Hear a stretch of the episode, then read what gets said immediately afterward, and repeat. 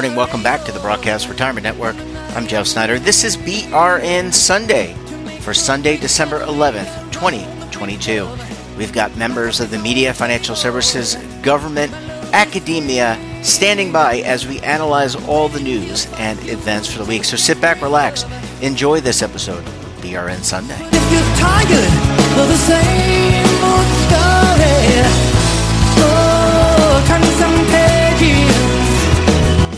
Kick things off as we always do with a look at what is happening on Capitol Hill in terms of legislation, regula- regulation, I should say, and litigation. And joining me on the line, he is one half of the famed, the famed Legal Eagles. He's also known as Kevin Walsh. He's a principal with Groom Law Group.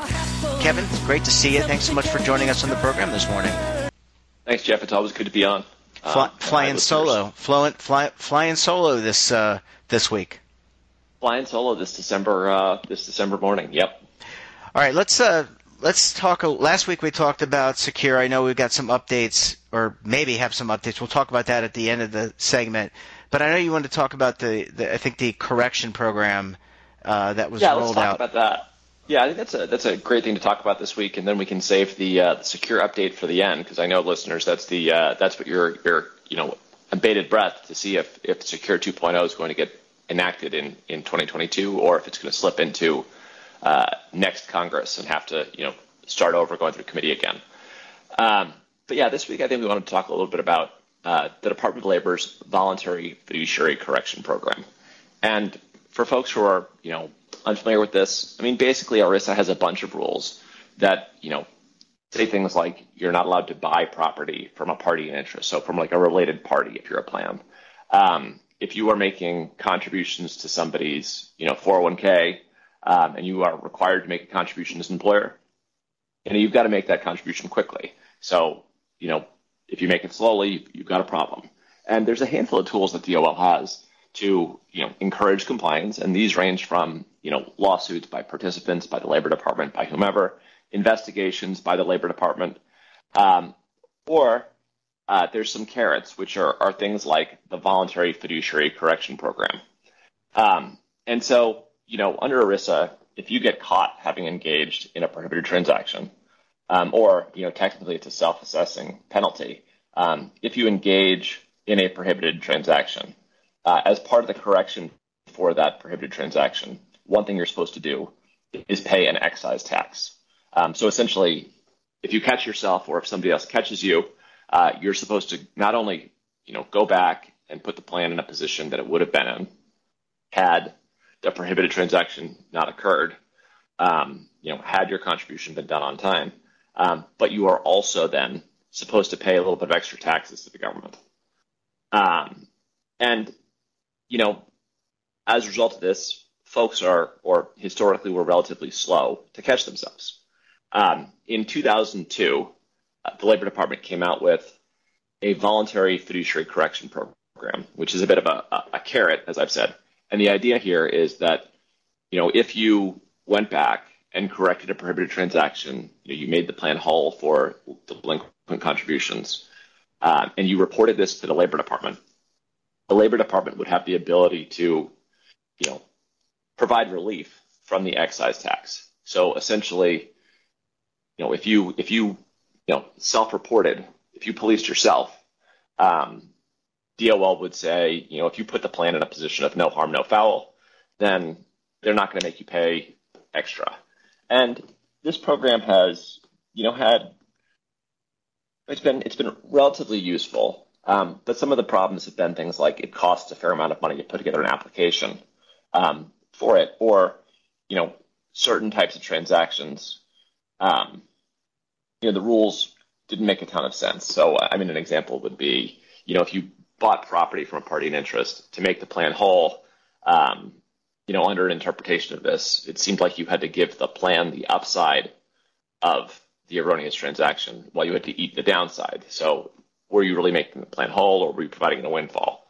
Um, and last month, the Labor Department proposed modifications to this program. I, I think the most significant is that for small, um, you know, very small problems, so uh, like late transmittal of employee contributions, um, where the lost earnings that would be due to the plan is $1,000 or less, uh, they've added a self correction feature. And the key here is that the self correction feature uh, doesn't require you know the lengthy application process. It simply requires an email notifying notifying the labor department that you've taken advantage of the self correction feature. Um, that you know it's a streamlined way to encourage very small corrections to get made. Um, now, one area that I want to highlight where there's you know some draw some some walking back in a, a, a less positive way for plan sponsors um, is that you know the labor department clarified that you know you're not allowed to take advantage of this program if you're already under investigation. And you know on the one hand this makes a little bit of sense, which is if uh, if you've already been caught, uh, if the resources have already been spent trying to you know identify if you have a problem, you're not really saving the labor department or anybody you know time on their end if you then come forward and say, oops, we got a problem you found. Um, and so with this, the Labor Department is saying in the proposal that if you're under investigation, you can't use the program. Um, and they've taken kind of a wonky definition of investigation. So if you have a participant who's reached out to a benefit advisor, uh, which is you know a very low level of, of contact because the benefit advisors are out there to basically help people understand their benefits. The Labor Department has this, this resource. Um, but if you're just engaged in contact with that benefit advisor where no formal investigation has been opened yet, um, the proposal suggests that you know that would count as being under investigation. Um, so, yeah, Jeff, go on. Oh, I was going to ask you uh, a question. I didn't mean to interrupt you, but this kind of supersedes the voluntary. What the original, uh, you know, from when I was a record keeper, there was something called the VCP or the Voluntary Correction procedure, I think is what what the acronym was, and this kind of supersedes that. Is that this is kind of an update to that because you can. It's and, an update.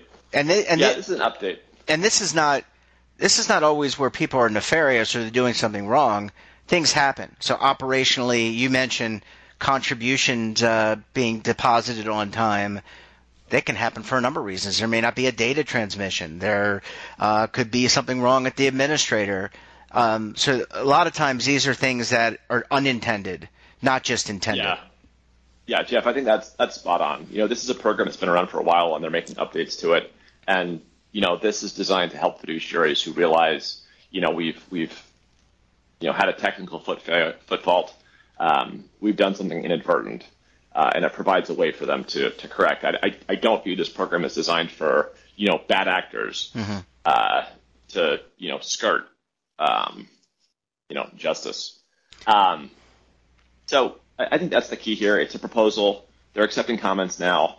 I, I think folks are going to push back a little bit on the uh, definition of investigation. But you know, on the whole, it's it's helpful that the, the, the Labor Department has this program. Uh, the IRS has a program as well, um, and that these provide an avenue for folks who want to put plans in the right position to do so uh, without having to you know, go through much more burden, much significantly more burden than just, you know, getting everybody where they're supposed to be. Yeah, it's it's almost like uh, you know, if you you don't have to do, you know, it's cheaper from a investigation perspective, as you said, to to not sweep it under the rug and have someone else identify it. Like, oh, you know, participants start clamoring, what happened to my contributions, or why am I not getting statements, or whatever. This is really a voluntary program that allows you to kind of clear the air and avoid what could be significant penalties, and um, in in some cases maybe even more than that, maybe criminal uh, penalties down the road.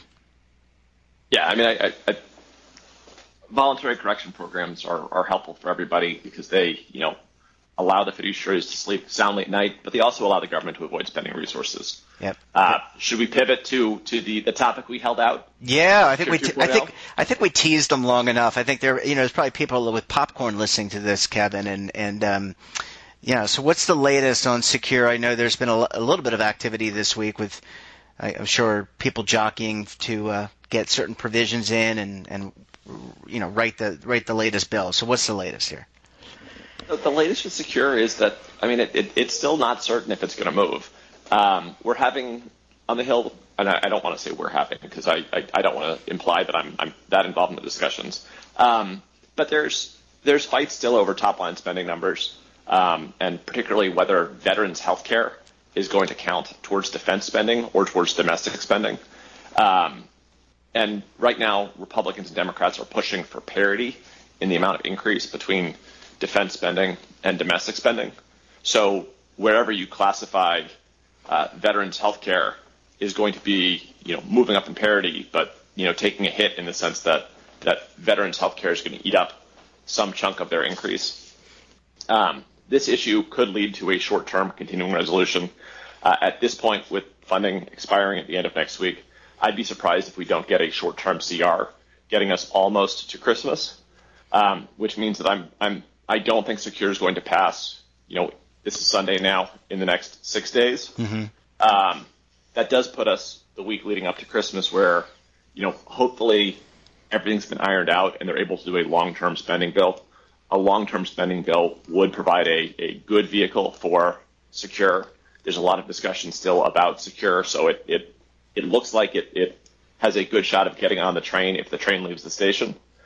Um, that being said, if if they can't work out a long-term funding deal, if you know, um, if the appropriators can't uh, get long-term funding done, then this could easily turn into a continuing resolution going into next year rather than uh, a robust package that, that can provide um, a vehicle. But I'm not pessimistic yet. I'm just not as optimistic as I was a week ago. Uh, and and just for the the, the continuing the CR originates in the House because right because the House has the the p- power of the purse, I guess is what they would define it constitutionally. But then you also need the Senate on board, right? And then you would need the White House. So everyone's got to agree. So you've got to, I think, agree in the House of Representatives, knowing that you have to do business with the Senate, knowing you have to do business with the White House. Is that correct?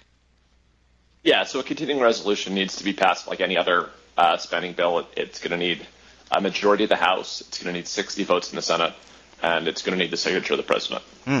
So there, there's a bit of a ways to go, and and uh, well, Kevin, I think we'll we'll leave it there. I think we're going to, I guess we'll let the audience know that we'll we'll pick this back up next week. Maybe there'll be some developments, maybe not, but we plan to cover that and another great topic or two with Kevin and David.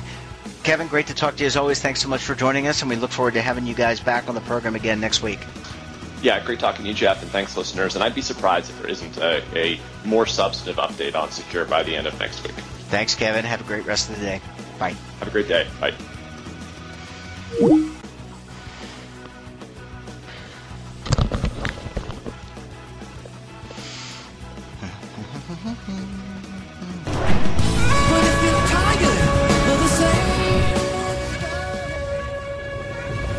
Imagine a new television network that will make you richer, healthier, and in control of your financial future.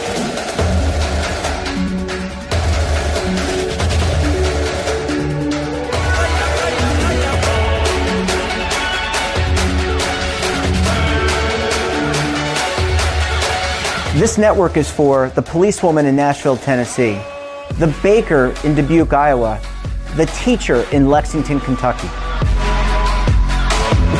We want to make the idea of savings and retirement culturally relevant. But what do you see as a defining issue of the midterms? Especially for the smaller businesses. I mean, they are the lifeblood of the American economy.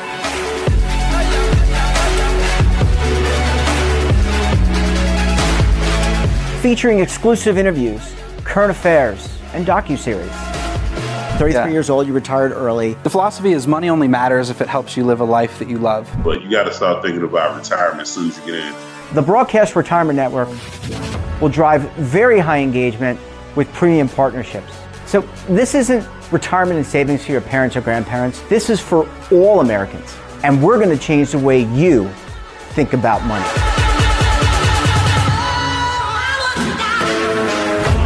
Welcome to the next frontier of retirement and savings. This is BRN, the Broadcast Retirement Network. Are you stuck with a low credit score? A credit report and score that's causing you to be denied credit or pay higher interest rates than others for the same things? Then do what Terrence did and call Credit Repaired for your free credit evaluation to help restore your credit. I started thinking about buying a new house and my score wasn't where I needed it to be. I called and spoke with one of the representatives and we just had a good conversation and I, I liked what he was saying. Just one call for his free credit evaluation was all it took to start back on the track to repairing his credit. I'm seeing the deletions and I'm getting the report, so I know something's being done. It does make a difference to me. All it takes is one call to get started. Credit Repair has given me a second chance to have a better credit score. Don't let a low credit score hold you back another day. Do what Terrence did and make the call for your free credit evaluation. Call 800 819 4152. That's 800 819 4152. Again, 800 819 4152.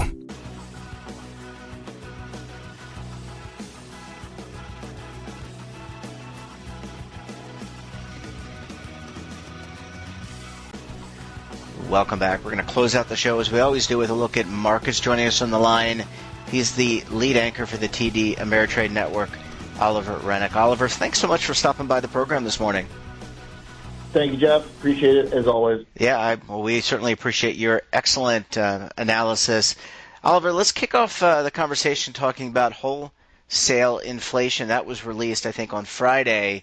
You want to give us your, your take on inflation and what it may mean to the broader economic outlook? Sure.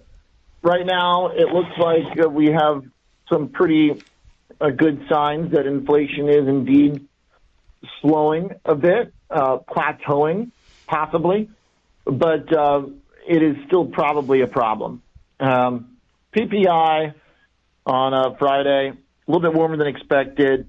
CPI last month, a little cooler than expected, but the overall numbers uh, seem to suggest that uh, we are past kind of the worst disruptive uh, supply driven inflation. Now the question is how much does demand keep inflation elevated and um, uh, to what extent inflation might be cooling because consumers are losing buying power and the economy is slowing down.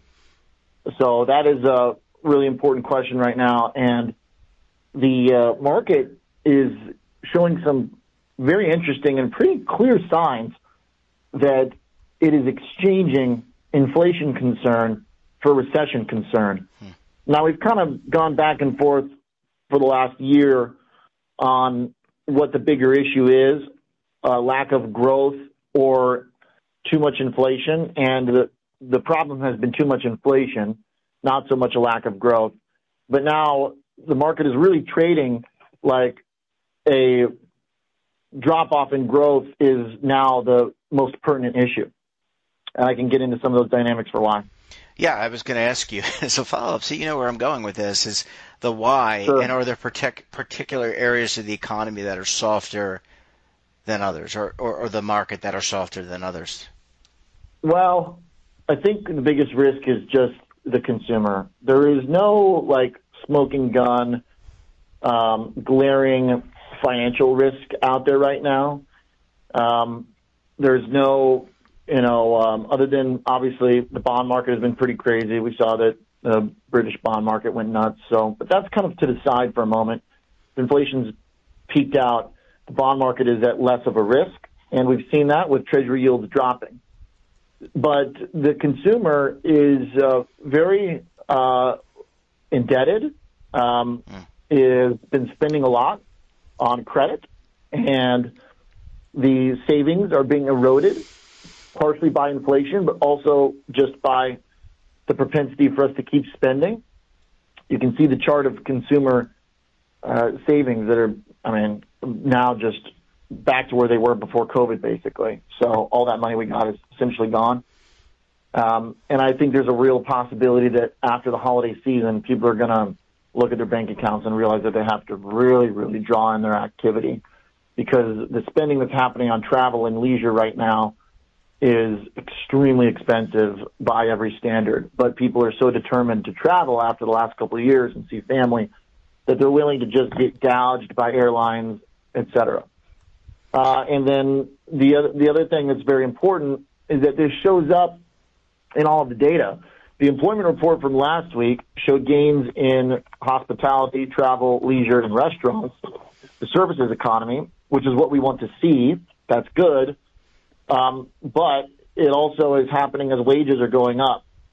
So it looks like some of the strength of the economy that's lingering is indeed supporting inflationary forces. Now, they may be lesser than the supply driven inflationary forces that are subsiding, but the big question of going forward, of course, is when we kind of normalize and zero out the COVID supply effects, what will inflation be due to demand?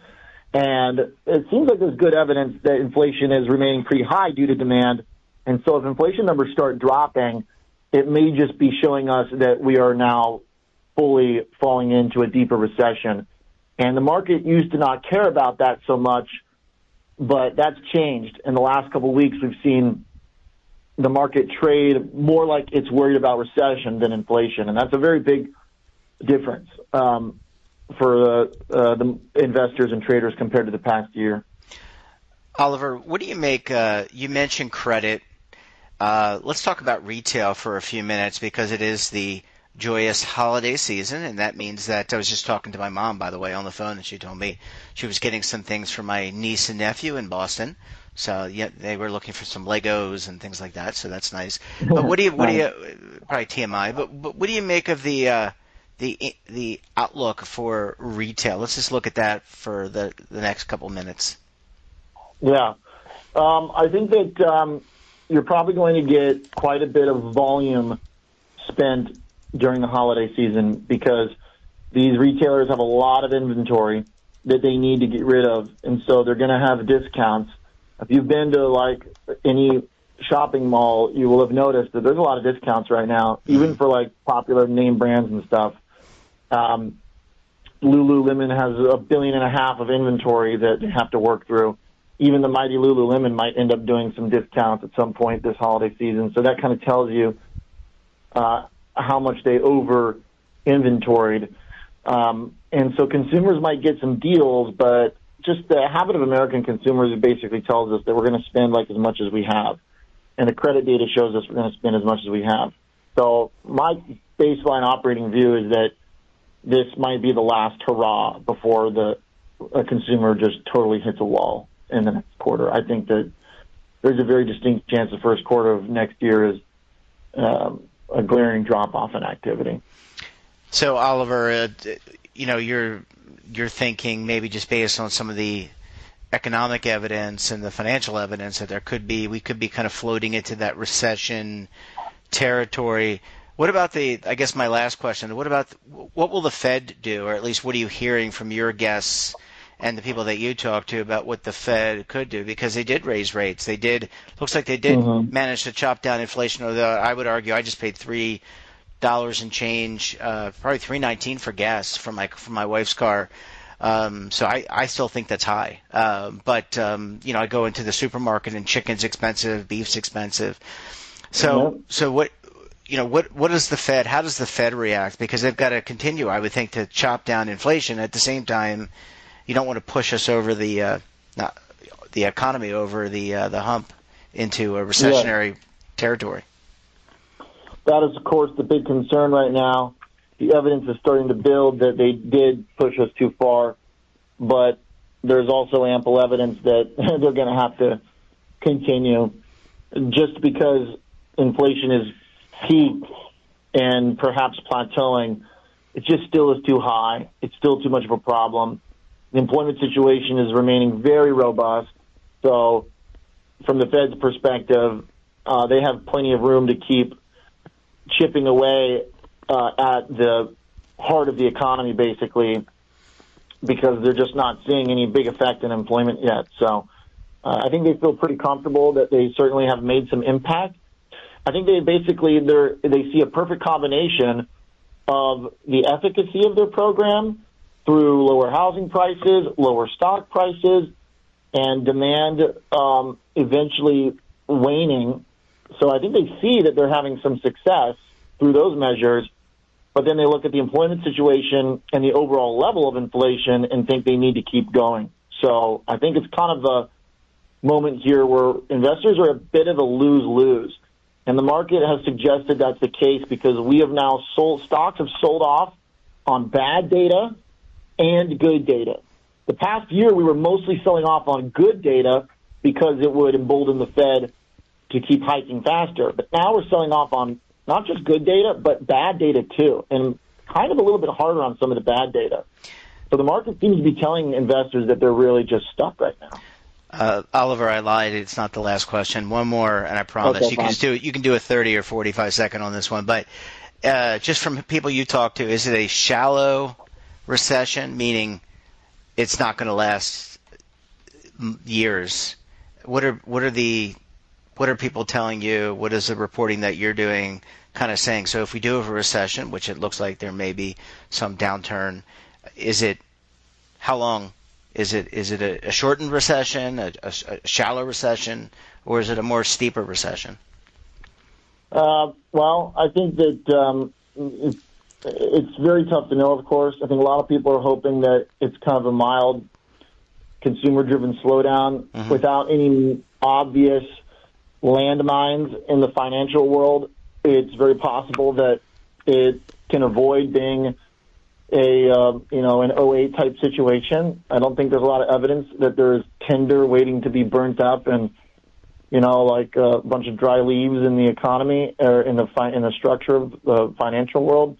But my baseline continues to be dot com, and I think that should be the baseline. I think it's probably going to mean uh, more stock downside because of earnings deterioration. So it's going to be a bit of a different type of bear market, but a bear market nonetheless. Yeah. Um, and um, we'll just have to see really what kind of uh, policy support comes from the from the government, if any. As um, I think you pretty much have to expect that the consumer is going to run out of run out of steam. Yeah, well, it's going to be interesting to see. And I know that in the Congress, we often talk about spending on the program with you. And I know the, the Congress and the are working on the continuing resolution for the budget. So that'll be certainly another thing that people, I guess, factor into the markets. Oliver, we're going to leave it there. Really appreciate you stopping by and uh, really enjoy your programming on the TD Ameritrade Network. We uh, look forward to having you Jeff. back next week and wish you a very happy rest of the weekend. Take care. You got it. Likewise. Bye bye.